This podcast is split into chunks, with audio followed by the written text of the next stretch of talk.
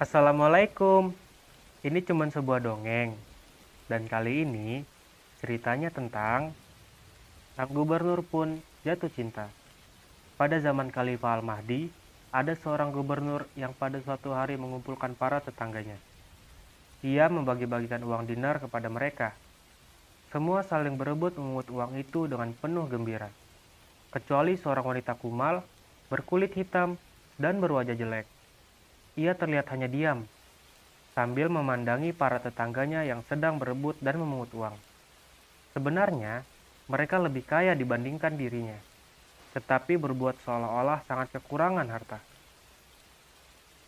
Dengan penuh rasa heran, sang gubernur bertanya, "Mengapa engkau tidak ikut memungut uang dinar seperti para tetanggamu yang lain?"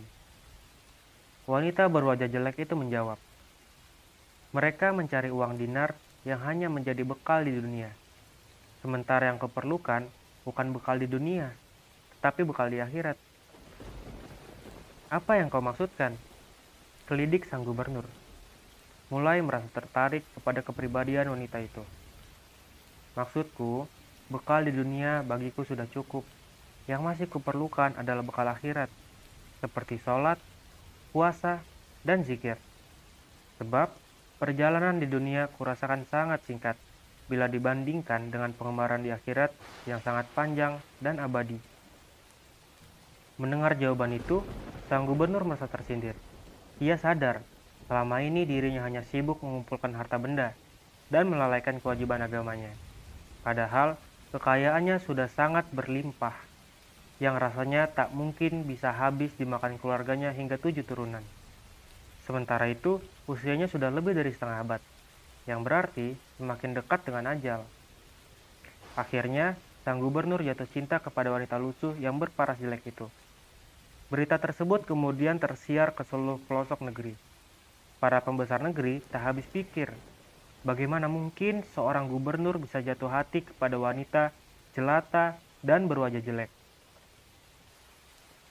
Pada suatu kesempatan, mereka diundang oleh gubernur ke rumahnya. Ia membuat pesta khusus untuk mereka.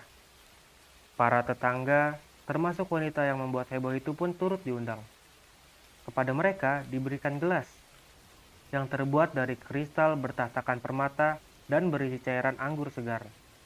Sang gubernur kemudian meminta mereka agar membanting gelas yang ada di genggaman mereka. Semua merasa heran Tak satu pun di antara mereka yang bersedia melakukannya. Namun, tiba-tiba terdengar bunyi gelas dibanting. Semua mata tertuju ke arah sumber suara itu. Alangkah kagetnya, mereka melihat pecahan gelas kristal berserakan di hadapan seorang wanita berwajah jelek. Sang gubernur lalu bertanya, "Mengapa engkau banting gelas itu?" Tanpa rasa takut, wanita itu menjawab, "Ada beberapa sebab, Tuan." Yang pertama, dengan memecahkan gelas ini berarti kekayaan Tuan berkurang. Tetapi, menurutku, hal itu jauh lebih baik daripada wibawa Tuan yang berkurang karena perintah Tuan tidak dipatuhi.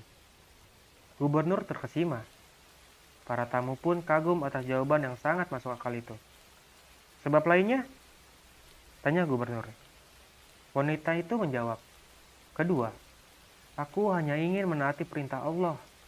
Sebab di dalam Al-Quran, Allah memerintahkan agar kita mematuhi Allah, Rasulnya, dan para penguasa. Tuhan adalah penguasa atau ulil amri. Karenanya, kulaksanakan perintah Tuhan dengan segala risikonya. Gubernur semakin takjub. Demikian pula para tamunya. Masih ada sebab lain? Tanya sang gubernur.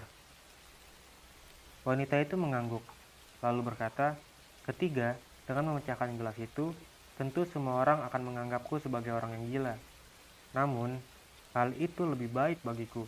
Biarlah aku dicap sebagai orang gila daripada dianggap sebagai rakyat yang tidak menaati perintah gubernurnya, yang mana menunjukkan bahwa aku orang yang durhaka. Tuduhan bahwa aku gila akan kuterima dengan lapang dada, daripada aku dituduh durhaka kepada penguasaku. Sebab itu jauh lebih berat bagiku. Akhirnya, Sang gubernur yang telah ditinggal mati istrinya itu melamar wanita bertampang jelek dan berkulit hitam tersebut, lalu menikahinya. Semua rakyat yang mendengar cerita tersebut merasa gembira. Sebab sang gubernur memperoleh jodoh seorang wanita yang tidak hanya taat kepada suami, tetapi juga taat kepada Allah, Rasulnya, dan pemimpin negerinya.